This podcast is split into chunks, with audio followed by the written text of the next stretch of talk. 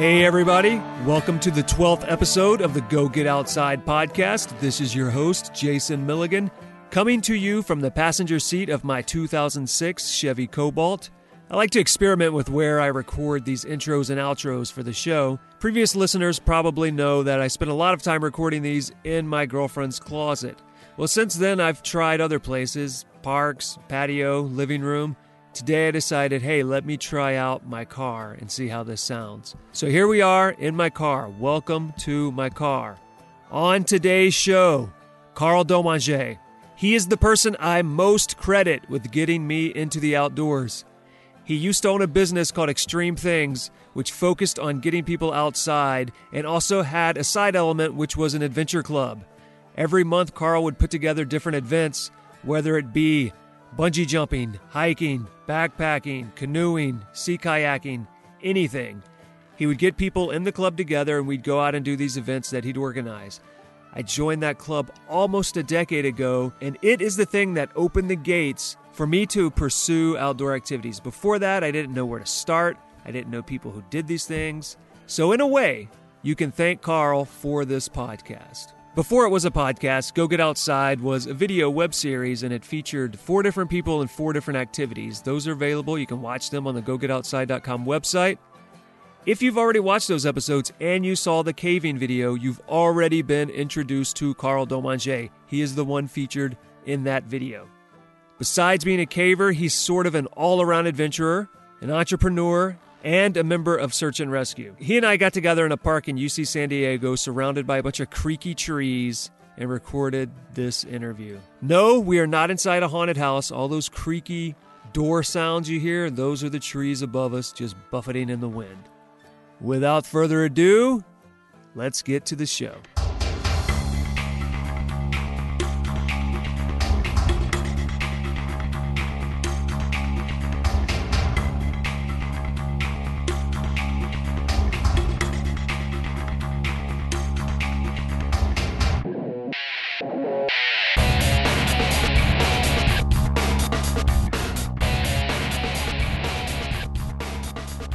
Karl Domangue. I am 45 years old, entrepreneur, former investment banker, and somewhat still search and rescue volunteer. You were the guy who I kind of credit with getting me outside because you used to run this adventure club. That Dude, I, I, I created you.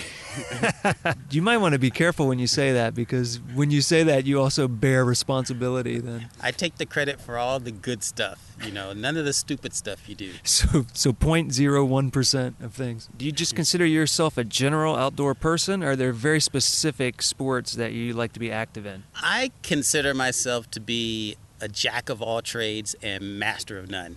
Wow, Um, wow, did you think of that all by yourself? Yeah, yeah. You can quote me on that. You know, Sweet. You can coin that phrase if you want. I enjoy a lot of different types of outdoor adventure activities. I, I love hiking, love rock climbing, love canyoneering, uh, caving. You know, somewhat uh, orienteering. You know, those would be like the the primary ones that I like to that I like to do and focus on. But really, if it's if it's outdoors, then chances are I probably have tried it. And if not, then I want to try it, or I'm, or I'm, I'm going to try it. The only one you don't like is scuba diving. Correct. Yeah, I don't, I don't know. That's crazy. That's that's crazy talk. So you grew up in Chicago, right? Yes, that's And- that is correct. In the flatlands of Chicago.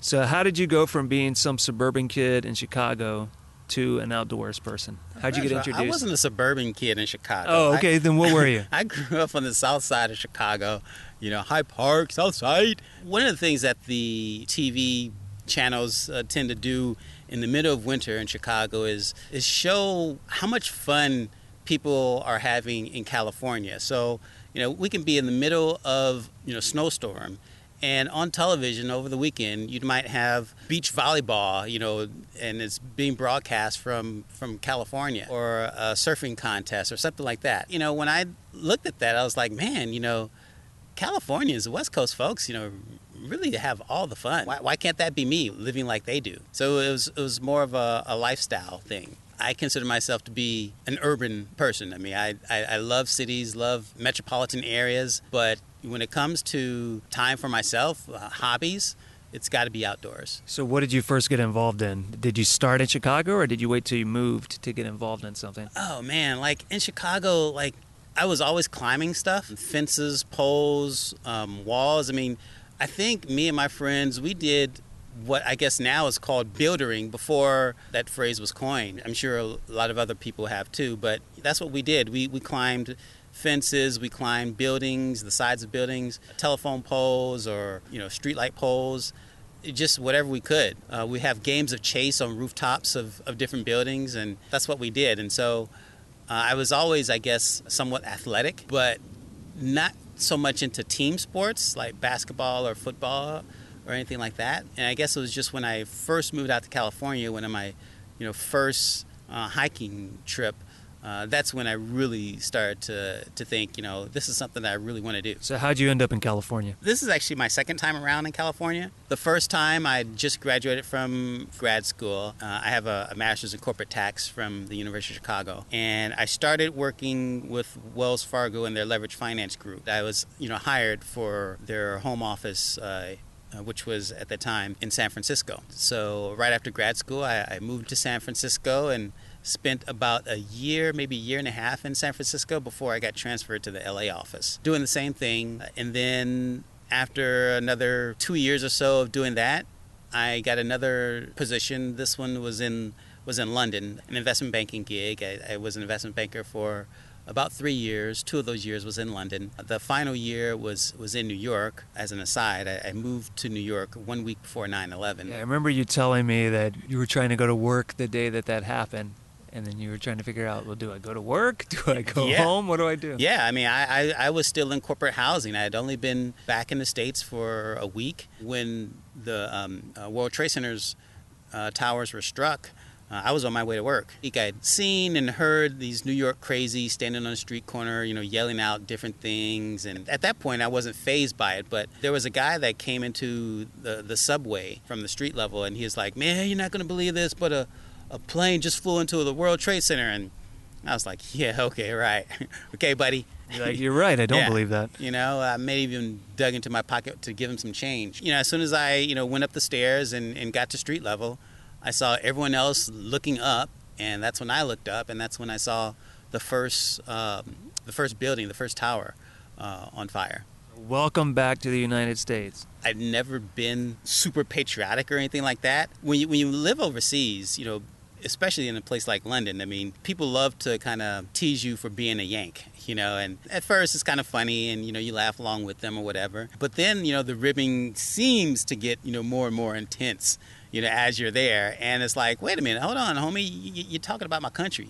You know, you start feeling patriotic about, you know, where you live. And, and you know that for me was part of the, the reason why I came back is that I got tired of being the foreigner. I wanted to, to come home essentially. Um, and then when I got home, uh, you know, this happened, and it's like, man, you know, strap a missile on my back. You know, let's let's let's go get these guys. But anyway, I digress.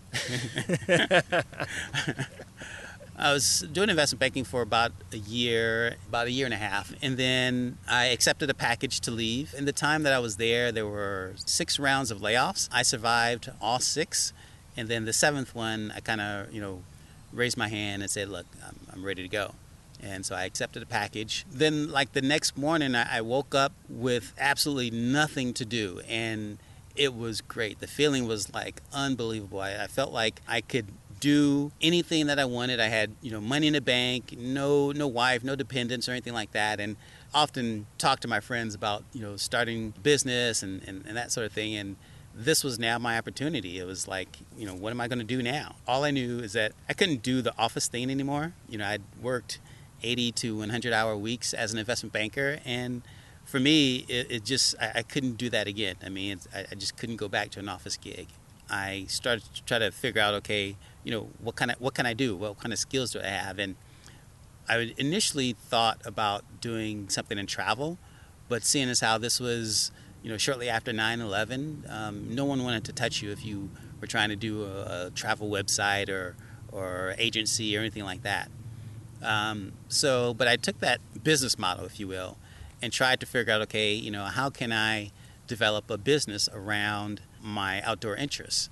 And at that point, mind you, my outdoor interests were, were very limited. I mean, I hadn't done a whole lot. I mean, I'd, I'd really maybe done a couple of hikes.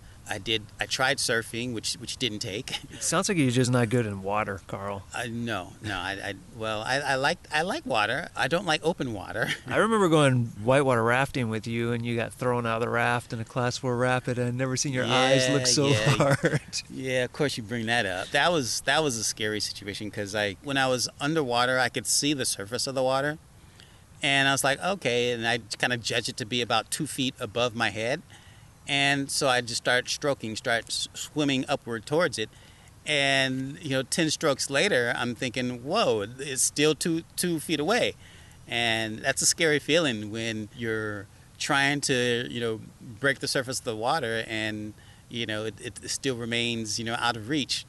So that's i kind of realized i was kind of being towed under a little bit or pulled under. Um, that's when i started to panic a little bit and i don't know I, I guess i got some some superhuman strength and finally broke through Your eyes were huge when you surfaced, and you Oh. looked you looked like you were a hundred yards away. You were so far behind us at that point. oh yeah dude I, I mean it was it was terrifying But yet we digress again. You've decided you wanted to start an outdoor business. You were still in New York at the time. That's correct. Yeah. One of the first things I did, I kind of just sat down and tried to figure out, okay, what kind of outdoor skills, you know, do I have? I couldn't really do anything. I, I didn't know how to rock climb. You know, I could climb, but I didn't know technically, you know, what are the uh, the equipment? What's what's the what's a carabiner? You know, I didn't know what that was. I didn't know. Um, you know how to put on a harness because I had never done that. So yeah, I didn't know where to go or what to do or, or, or how to how to get started. And I knew that I couldn't you know go to some kind of rock climbing outfitter and tell them like, hey, I really want to do this. You know, please hire me and then teach me and then I'll teach clients. You know, This is about 2002 at this time, right? this is about this is 13 like years ago. 2003, like 2003. Okay, Yeah. So like 12 years ago. But what I could do, uh, I realized, is that I could write and evaluate uh, like a business plan, and I knew how to crunch numbers, and so I sat down and I wrote a kick-ass business plan, and I thought this was like, this was it. This was the next thing. This was like the next Amazon for outdoor adventure activities. Poured my money, pulled money from some of my friends who also invested. Got to a point where I was like, okay, I could start this business here in New York, or I could, you know, uh, move back to California and start it there. And I thought about it for a split second, and I was like, it's got to be California. I mean, there's there's no other place where you could do these outdoor activities year round. Just the moderate temperature, climate, the diverse topography. I mean, there's there's everything that you wanted to do that you would ever want to do outdoors. You can do in California. Uh, bought a plane ticket, you know, and uh, moved out to California. So that's that was in uh, 2003. And before that, you had lived in San Francisco. So, what made you decide Los Angeles instead of San Francisco? Was it just because Southern California has more options? I really enjoyed San Francisco, but I guess I realized that if you wanted to do a lot of the outdoor activities, you had to kind of go, you know, much further outside the city.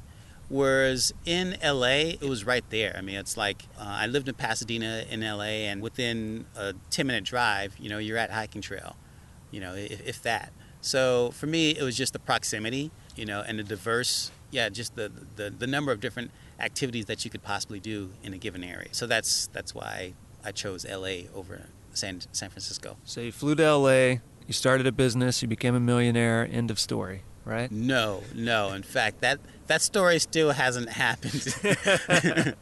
no, you know, I knew about business plans. I knew I knew how to structure a ver- reverse triangular, you know, merger and These sound like very valuable skills backpacking. Yeah, yeah. I mean, I, I could I could do you know anything you know finance related. You know, I could you know do all kinds of stuff, but I didn't know about a lot of stuff. I didn't know what the process was to actually starting a business and getting it off the ground. Like, what do you have to do to incorporate? How do you build a website? I didn't know how to do any of that kind of stuff. Since I did have money in the bank, um, you could buy all these things, and that's essentially what I did.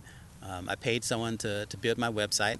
I gave them detailed instruction. I kind of created the, the architecture of the website itself. Um, hired a lawyer to get me set up uh, as an LLC in California. Once you start moving in a certain direction, to me it seems that the universe almost conspires to help you with it. So if there was something that I didn't know how to do, I would often receive a phone call or some kind of advertisement in the mail about how to do that exact same thing. And I don't know how these people found me, uh, how they do their, their targeted marketing, but it was incredible. It's like, for instance, if I needed uh, like a telephone service, you know, answering service, I, I got a phone call, you know, from uh, from a guy who was soliciting for for exactly that purpose. And uh, so yeah, it's just like a lot of different things that I didn't know how to do. They just kind of found me. Yeah, I, I know what you mean because I find that's kind of the same way. As soon as you just decide I'm gonna pursue this thing and you take the first steps, I think part of it is an openness to recognizing the things that maybe you would have overlooked before. Sure. And then part of it is people start to become aware that you're interested in that, and then they start to contribute in some way. Yeah, I, I, I would agree. I, I, don't, I don't know how they get their how they got my information, but they found me, and then I just kind of went from there. So you've been teasing this, but you still haven't said what was the name of the business and what the business was. So the name of the business was Extreme Things. Uh, we launched ExtremeThings.com in May of 2004, and it essentially provided local outdoor short-term adventure packages. So if you wanted to go and uh, you know take rock climbing lessons or surfing lessons, if you wanted to learn how to do some canyoneering, if you wanted to go skydiving or bungee jumping, we offered those types of activities. The way it would work is that people would sign up for the activity, make a reservation through my website, um, and then I would send them to a service provider, a, a, real instructor, you know, who was certified and licensed uh, to provide the activity. Essentially, just like a, a, travel agency, I would take a commission, and then they would get the the rest of the money. And so that's essentially how it worked, and it worked fairly well uh, for a little while. And then the recession hit. Then you know it seemed like things were kind of uh, getting better. And then uh, Groupon came along, things got, got worse. Uh, and then a bunch of other Groupon copycats came along, and things got, you know, much worse. but but in the meantime, while things were good, you had to vet these businesses also, right? So did that mean that you got to use the services for free to check them out? Oh yeah, I mean, it, you know, that was one of the perks of, of the business was being able to test out different services that my vendors would offer for free. Or I may even be approached by, say, like a drop zone, a skydiving drop zone, and you know they would want to want me to advertise their services on my website, and you know they'd say, you know, why don't you come on out and, and, and talk to us and and I do that. And when I get there, they'd say, "Okay, you you coming up with us, right?" Hell yeah! and uh, so then you know I, I, get to get to skydive uh, with them for free. You know, all this is also just kind of kicking the tires, seeing you know how they provide their services. You know, how customer friendly are they? When things really got to get going, and and I had a, a kind of a nice number of services on my website, and if I found something new then sometimes what I would do is just go and pay for the service anonymously, or not anonymously. I wouldn't tell them that um, that I was with Extreme Things. I would just go and kind of see just how how they provide their services. Again, seeing how customer service oriented they are, and if I like the service, I thought they did a good job, then I would you know let them know who I am, and you know and ask them if they wanted to advertise their services on my website. Uh, and so that's that's happened uh, on a number of occasions as well. But once I once I actually launched the website, it was people finding me or wanting to be on my website, and uh, then offering to you know show me their wares, if you will. You wanted to do all these outdoor things, but you didn't really know how to do them. You didn't have the training, so you kind of started a business, which then allowed you to get the training and the experiences yeah. for these things you wanted to do already. Yeah, I mean, you know, and, and that's pretty much how things worked. And you start off by, you know, going on a hike, then, you know, you start going deeper and deeper, further afield. And as your confidence builds with being in an outdoor uh, environment and further away from civilization, you gain more and more skills, more and more confidence. And next thing you know, you're, you know, a legitimate outdoorsman. The other thing that kind of led me in, into my development was in running an adventure club, people would always ask me different things like, is that bear poop? Or are there mountain lions here? Or how cold is this water? Or what kind of flower is that? Or can you eat these berries? Or whatever, wherever it was, I'd basically tell them rubbish. I mean, so you would lie to people, is what you're well, saying? Well, I, I would I would quote my favorite like outdoor TV personality you know, and it may not have anything to do with the question that they asked, but because what I said might sound a little bit intelligent, they would accept it. And then I would go back and research, okay, you know, what kinds of edible plants are there in this local area? What are like the main tributaries, you know, coming out of the uh, San Gabriel Mountains? I mean, all that kind of stuff I kind of you know did research based off of the questions that people would ask me. And you mentioned the Adventure Club. Extreme Things was kind of two separate units in one, right? You had the primary Extreme Things Yeah. business, and then you had the Adventure Club. Correct. I mean, my, my bread and butter were the outdoor activity reservations. Uh, again, people you know that wanted to book a skydiving event for them and uh, their buddies, or bachelor party and group of guys. You know, they all want to try canyoneering, or maybe it's just you know a girlfriend and a boyfriend that you know wants to try uh, hot air ballooning or something like that. They would you know come to my site, book an activity directly through me, and I'd get a cut that was my bread and butter. That's how I, how I made most of my money. The fun part of the business was actually running the adventure club. And that's where we would do different outdoor adventure activities. It initially started off as it was really supposed to just be like just a, a one-off type of event. A couple of my clients, you know, asked me if if I wanted to organize like a, a paintball activity, or they said I they said Karl, you should organize a paintball activity, and I actually thought about that. I was like, yeah, you know, why not? So I, you know, sent off an email to a number of my clients and, you know, asked them, you know, hey, does anyone want to go and, uh, you know, do paintball this weekend on this particular date? And I got a slew of uh, feedback and, and, you know, people that wanted to join. So we did that. And then, you know, after that event, we had so much fun. People were saying, man, Karl, what's the next activity? What's the next event? And then I started, you know, adding, you know, indoor rock climbing or a hike or, or something of that nature. And it just kind of grew and grew from there. And next thing you know, it's like every weekend I'm, you know, organizing a certain activity for, for people. Now, mind you, the the base of participants kind of fell off after a while.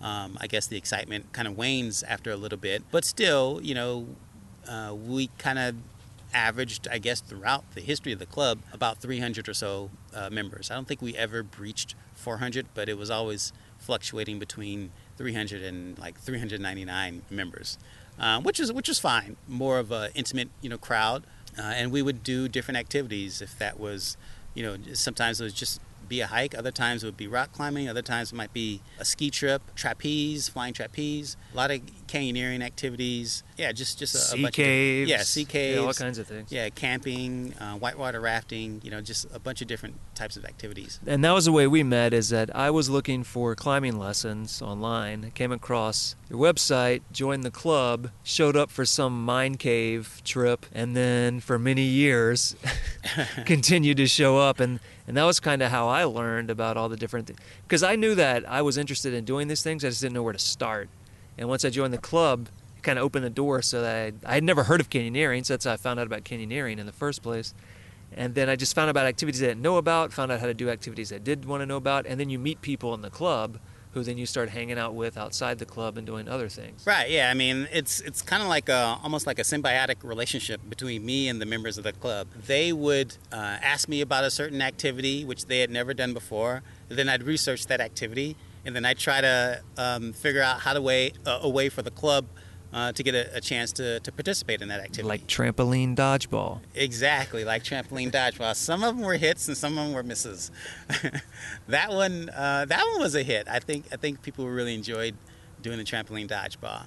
Um, we actually also tried regular dodgeball at one point in the club uh, when we first started, and that one was probably a miss. It's just not fun getting hit in the face with a with a ball. But it's so fun to hit other people Yeah, in the face yeah. with There's a ball. there's definitely a, a thrill to that. So you had the Extreme Things Club, you had the Adventure Club, and then at some point you decided you wanted to become part of Search and Rescue. Yeah, I mean that was also just kind of like you know me wanting to to take you know my skill sets to the to the next level. Besides, I was leading hikes. I mean, albeit they they weren't like deep hikes or anything like that. They were mostly you know five to ten miles. Uh, at Although that. every once in a while there'd be some backpacking trip uh, overnight or Grand Canyon overnight or Uh-huh. Right. something like that. Correct. I, I just thought that you know one I need to make sure that I had the skills to help any one of my clients uh, in whatever capacity that might be when we're you know out of doors. So initially, I, I took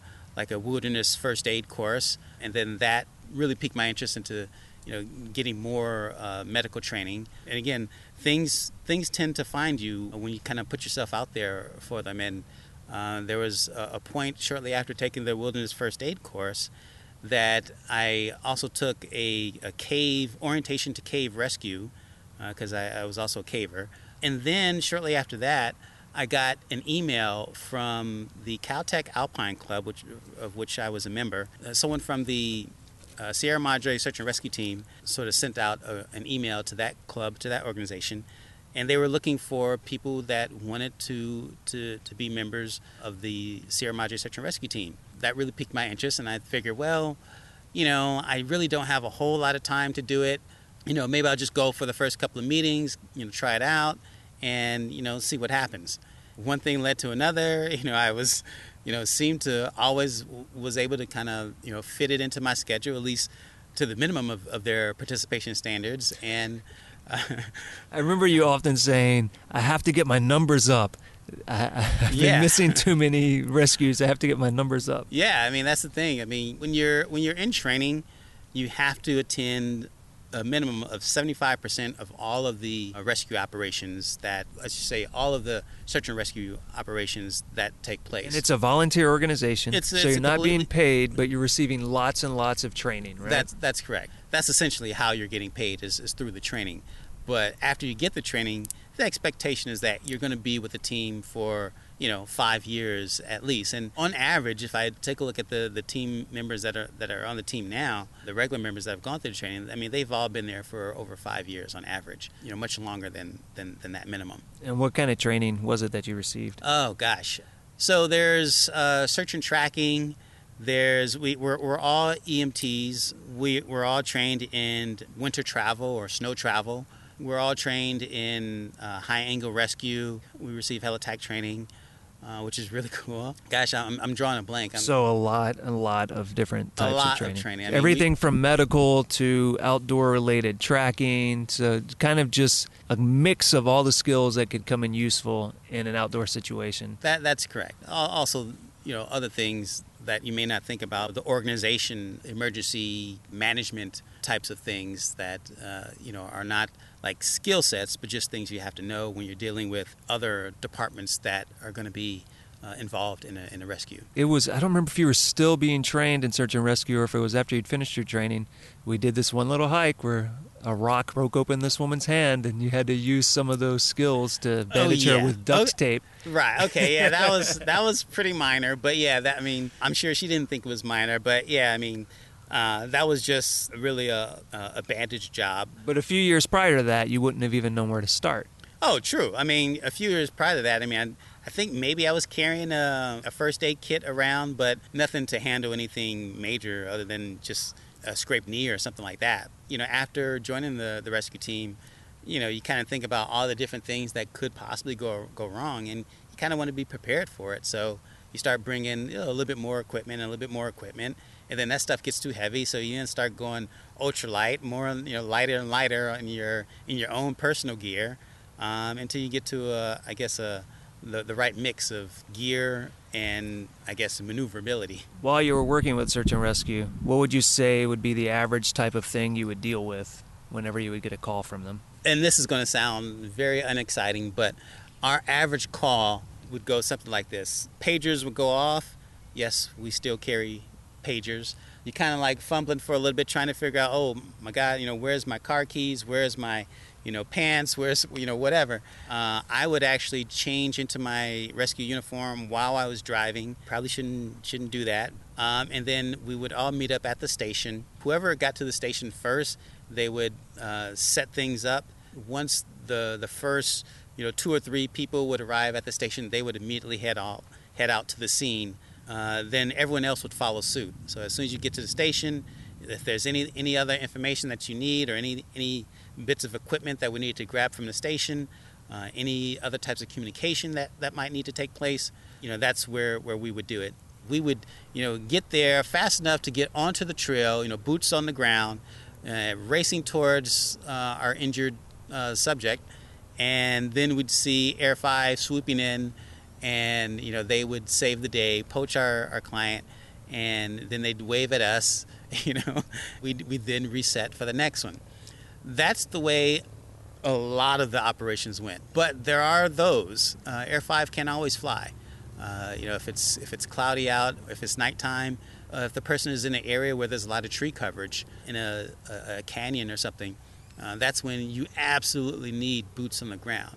The helicopters cannot function without the people on the ground. So we would relay information to them. It's a cooperative relationship and I use the term poaching, but I, I use that um, just in jest. You want best care, the fastest care, to be applied, you know, to the patient. If that's them being flown out by helicopter, then that's what we want just like with 911 or any kind of any kind of service like that, there are a number of false alarms that you would get. Mm-hmm. But you have to treat everything as if it's a true emergency, so that the real emergencies get treated. Right? Absolutely, and and but it's more than that. It's it's like sometimes when you're out for a long time, and it, it seems like you know this should have been a very simple operation, but someone's lost and you can't find them. We have to assume that they're still out there and that they need our help. Other times, you know, you have to kind of fight yourself and, and start thinking, well, you know, they probably just walked out. They're probably at REI or something like that. And granted, a lot of times that is uh, what happens. Uh, that that is the case. But uh, until we get confirmation that they are at REI or that they are out of the, the, the forest environment, then we're going to assume that they're still there and that they need our help. So something that I think maybe a lot of people don't realize about search and rescue. Somebody somebody worded it to me this this way recently. They said the R and, and SAR can mean two things. It can be search and rescue or it can be search and recovery. And so you were responsible for recovering dead bodies sometimes, weren't you? You know, thankfully it doesn't happen uh, often, but it happens often enough. Uh, if you ever do join a search and rescue outfit, you're going to see some dead bodies because they're, they're all not happy endings, unfortunately. The particular time that resonates with me was just uh, a couple of years ago. A hunter uh, went out in a, a desert area. I, I can't remember the, the name of the, of the actual area, um, but uh, he went out into this you know desert environment and he was out hunting. I guess you know no one ever thought that you'd see something like this out there, but there's wells in, in these areas. So you might see like a a water tank or something like that. And in, in this particular case, the water tank was old and rusty and wasn't in use. But uh, I guess the, the hunter went uh, to this water tank and kind of walked around it. You know, maybe wasn't looking where he was going uh, and fell through the well uh, that was in the ground. He landed about uh, in at least 20 feet uh, water, 12, 15 feet from the surface and the walls around him were very crumbly, so you can't get purchase on the walls. And unfortunately, he he drowned. You know, our team was called initially to find him because we, we we don't assume that someone has passed. We assume that they're out there and still needing our help. One of the other teams thought they they saw something in a well, but they weren't quite sure. And uh, then it was confirmed that you know there is a body in the well and uh, me being uh, one of the only cavers in the team, I was volunteered uh, to get him out of the water.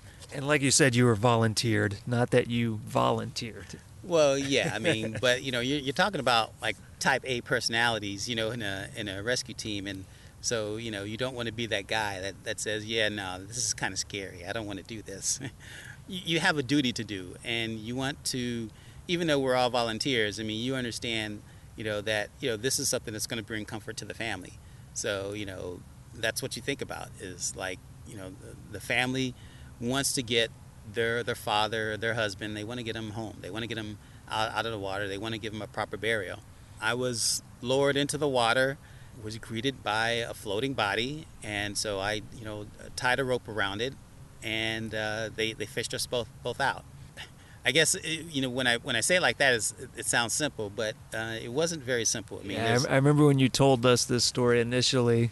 It was it was very descriptive. It was it had recently happened. You could smell the decay. You know, standing you know 20 feet from the well. I mean, it was it was really that bad. The closer I got to it, the stronger you know the stench you know gets, and you know the the body is still somewhat active. You know when when someone dies. And so there's a lot of gases that are building up. And one of the fears was that, in a way, that you know his body might not necessarily explode, but you know something could happen. Um, he had been in the water for so long that you know maybe the flesh would you know pull away from the bones or you know so there's all those kinds of you know concerns not not to mention just bacterial and Yeah. everything he's mixed in with the water with the bacteria in the water yeah and- and you don't know what's what's down there if there's anything sharp uh, there was also he had a gun um, um, had multiple weapons. We know that one that his rifle was was sunk to the bottom of the well but you, I mean you just never know. I, I basically stripped down to my undies and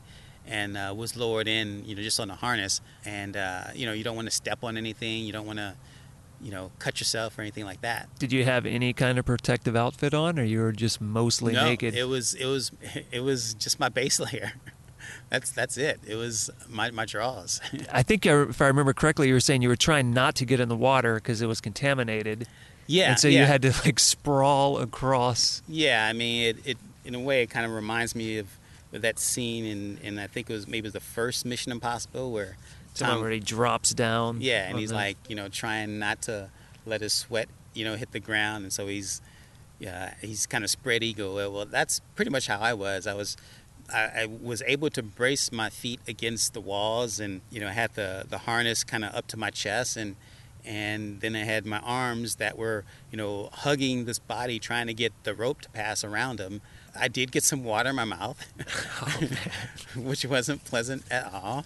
You know, but in those situations, you kind of think you at least what I kept telling myself was that you know slow is fast you know go very slow very deliberate uh, and make no mistakes and that's the fastest I'm going to get out of there because I didn't want anything to happen I didn't want to tie you know just a, a weak knot around him or anything like that and then have him slip back and, and fall into the water and then I had to go back in there and get him once you had him secured with a rope or webbing or whatever it was you used, were you each raised independently or did you get raised at the same time? Did you have a dead body hanging right beneath you as you were pulled out? Yeah, pretty much. That's that's how it was. Um, we had a lot of time to think about how we were going to do this, and basically was uh, we were going to lower enough rope that I could use to tie around him, as well as his backpack, because his backpack was still there. We also fished a number of other items out of the water. His shoes. He actually, uh, I guess, took off his shoes um, and let them float in the water, um, so that he could, you know, tread water much easier uh, that way. You know, the end of the rope was tied to him. About uh, five feet above him was his backpack, and then another five feet above the backpack, I was harnessed into the into the rope. I think when you told me this story initially, it was a week or two after it happened, and you would say you said you could still periodically smell. Oh yeah, that. yeah. I mean the the stench again was was so bad. It just kind of it gets in your clothes, it gets in your nostrils, and I don't care how how much I blew my nose, you know, for the next week or two, I could still smell the decay, uh, and, and and that's how it is with with dead bodies. I mean the the smell lingers and, and stays for a long time. So that is an example of one of the more trying and tragic outcomes of search and rescue. Did you have any moments of like great success or any? Oh, any of those? absolutely. Yeah. I mean, uh, and you know, again, that was a very tragic occurrence, uh, as you said, and you know, there's there's not a whole lot of those. I mean, there's there's some, but really, you know, you know, you have your your your false calls or your turnbacks. Um, you have your standard, you know, operations where you know you're just kind of going in, you're helping someone who jumped off of a cliff and and you know maybe uh, sprain their ankle or, or, or feel some kind, some type of back pain. All those are kind of like the typical operations, and then you get those that really kind of tug at you. You know, in one instance, there was a father and a daughter uh, went out hiking. Um, and uh, they didn't they didn't return home uh, in the time that they said that they would, and so our our team was deployed along with another team, and we went out to look for them. And more and more information about people kind of comes in over the radio. Just you know anything that might help us. In this instance, you know we, we found out that the father was uh, and the daughter had gone hiking many times before. They before they were very familiar with the area. This wasn't like you know the case of you know someone making a wrong turn. But uh, what happened is that part of the uh, of the route that they were going to take was now closed, and so they had to uh, make a detour. And so we thought, okay, they're probably somewhere, you know, stuck, you know, in the detour area, which unfortunately takes them through some really rough and rugged uh, terrain. We looked for them for the whole day, and then nighttime came. We were still out in the field. It was probably about two or three o'clock in the morning, and we're just, you know, uh, out there um, still searching for them. And then uh, the guy that I was with, uh, you know, calls out the name, calls out a name, and then, and this is after hundreds of time calling, and then you get a faint, "I'm here," and there's, I don't know, there's like first you you you're not quite sure, right? You think maybe you heard something, yeah, you know, and you know, and then you call out the name again, and then the the voice gets stronger, and and I, I tell you, there's nothing quite like that feeling of, of finding someone when they're lost, and you can hear the desperation, you know, in their voice. Um, and and you know that okay, you just did a good thing. And at the moment, you probably thought you're just saying the name for no reason. Yeah, it's you, just going to be expect- another moment of no occurrence. Right. Yeah. I mean, exactly. I mean, you're you're kind of you're, you're you're there. You're calling out the name periodically, um, and you know, you haven't you know gotten a response, and so you're kind of not expecting a response. And then when it happens, I mean, you get this chill that just goes you know up and down your back, and you know makes your hair stand. And you know, um, in this case, you know, this was a father and his you know eight year old daughter, and um, I mean, it was just a, a great feeling. Um, when we when we got there, I mean, they had hunkered down for the night. Um, they were obviously very cold, and so we set them up with, with some warm water and and blankets, and uh, you know made radio contact, and and uh, then we you know proceeded to, to, to walk them walk them out. But you can tell it was a very scary moment, um, not just for the daughter, but for the father who was you know being strong for, for her. And in those situations, I mean, sometimes people break down, you know, and so do the rescuers. People listening have probably realized that we are talking about extreme things in the past tense. Yeah. Talking about your time with uh, search and rescue in the past tense. You did have to. You did shut down the business, and you don't act actively participate with search and rescue anymore, right? That's correct. I'm um, still an associate member of the Sierra Madre Search and Rescue Team, but I'm not, uh, I guess, a field operative. Uh, I, I, don't go out in the field, and uh, the reason for that is because a few years ago I was was feeling very tired after a search. You know, actually during the search, I was I was feeling extremely tired, and I went to uh, my doctor afterwards and you know told him you know there's something wrong, you know, and I, I told him that I'm I'm feeling very fatigued and out of breath, and it's just it's just not like me.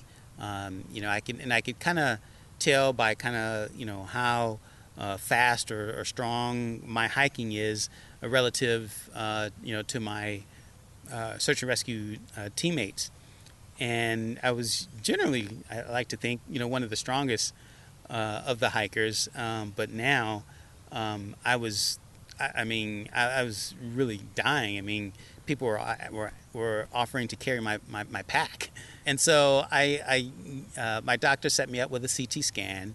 And when it came back he said that you know they detected some anomalies, and then you know after uh, more conversation, uh, anomalies turned to masses, and then after more conversation, masses turned to uh, tumors, and so uh, I have.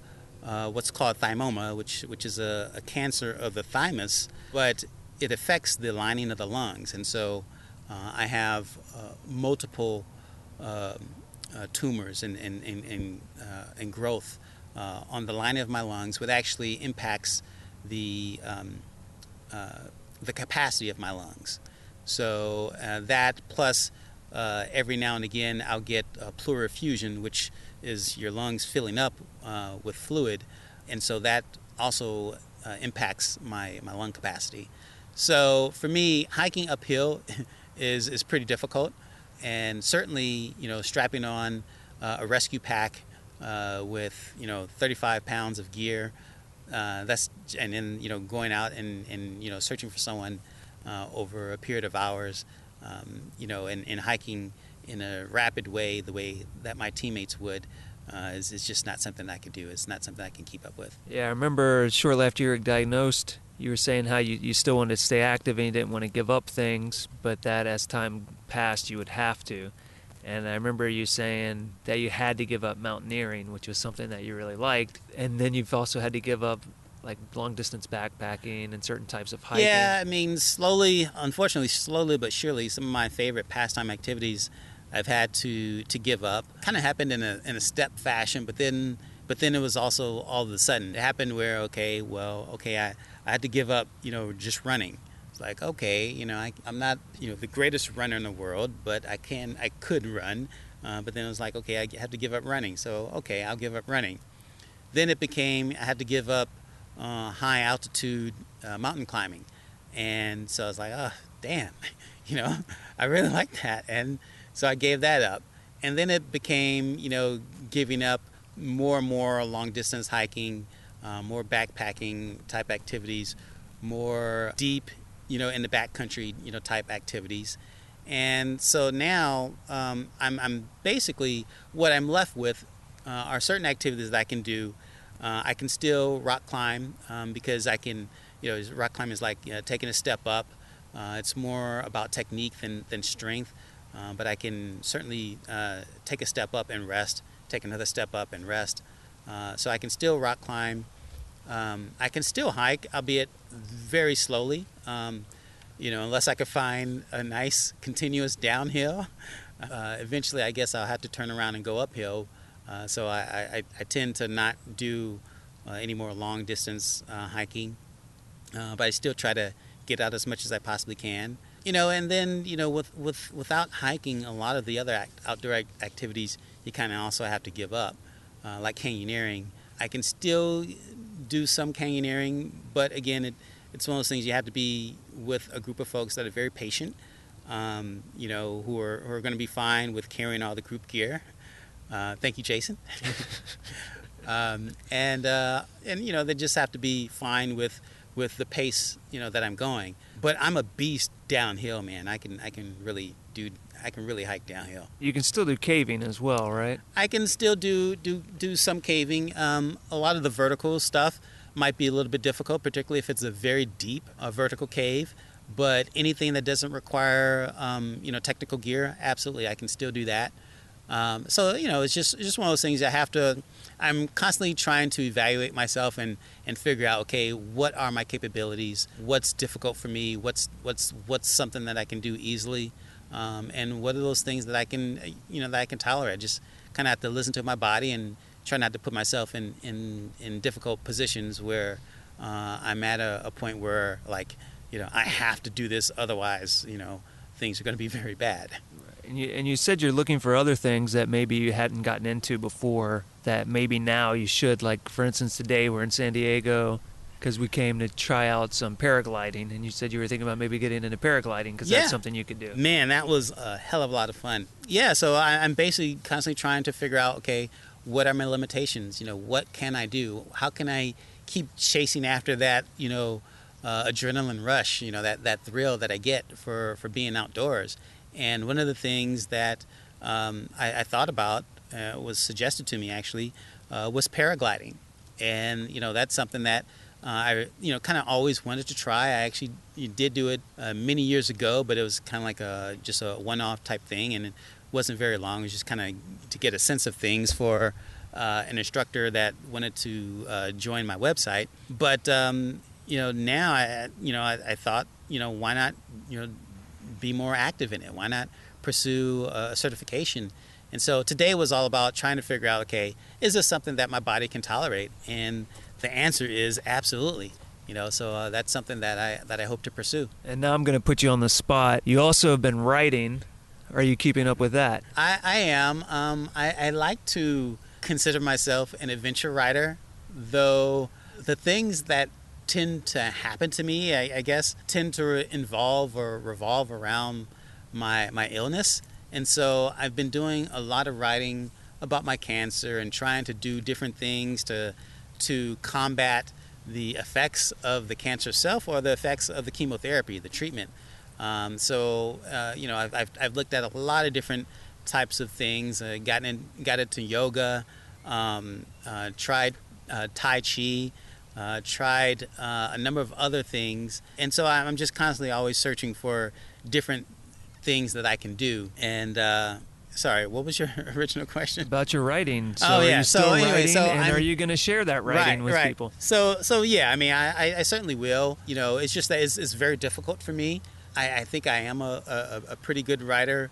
Just because something interesting happens to you, that doesn't mean that you can write it in an interesting way.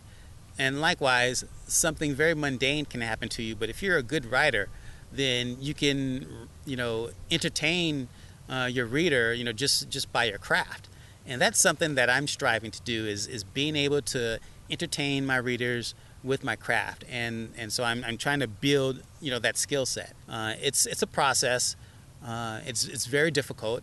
It takes a long time, but there's some times when I write something, um, you know, and I'm, I'm like, man, this is it. This this this is perfect, and I'm I'm happy with it, and I set it aside, and then that becomes you know part of the the larger puzzle, the larger thing that I'm that I'm writing, um, and so, uh, but it's it's still going to take a little while, but uh, but I, I think I hope uh, I'll be able to get something out um, published uh, very soon.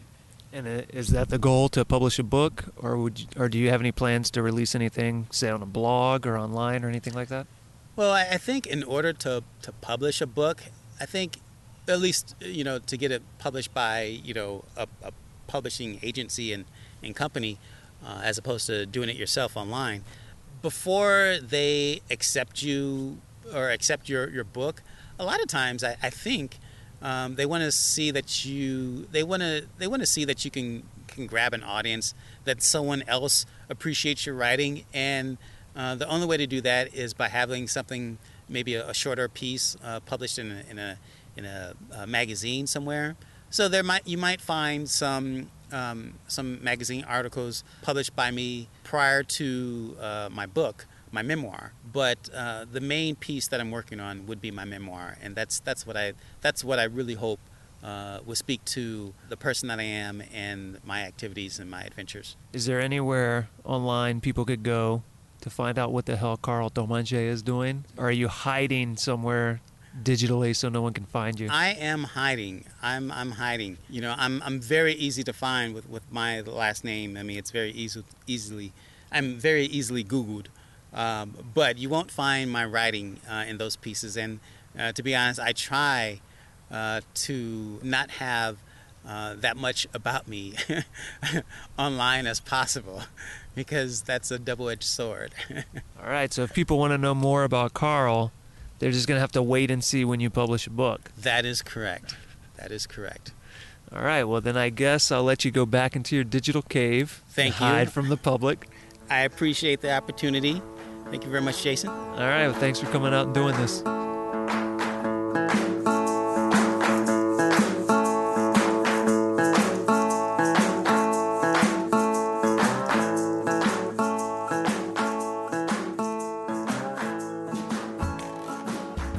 Go to the website, gogetoutside.com. You'll get some photos of Karl in action and a link to that Go Get Outside caving video. Unfortunately, there won't be any other links to anything that Karl keeps up to because he is an internet recluse. That pretty much covers today's show. If you'd like to get in touch with us, you can always reach us with an email go at butcherbirdstudios.com. If you're one of those folks that really likes to talk on the phone or talk to voicemail robots, you can call us at 818 925 0106. That's our voicemail number. You want to do me a favor? You want to do this show a favor? Stop by iTunes, Stitcher, wherever you listen to this show. Go ahead, make sure you are subscribed to the show so you get every week's new episode. While you're doing that, go ahead and give us a rating and a review. It helps out a lot and makes sure other people find this show and make sure we pop up in the results. It's one of those things that makes sure this show keeps going. So if you subscribe, rate, and review this show, you'll have done me a big favor and you will exist in the upper echelon of awesome podcast listeners. Be an awesome podcast listener. Next week, Pamela Zulalian, outdoor generalist, pro street loser. That's right, she has been in the X Games, flying down mountain streets on a luge. Come back next week, Pamela Zulalian. See you then.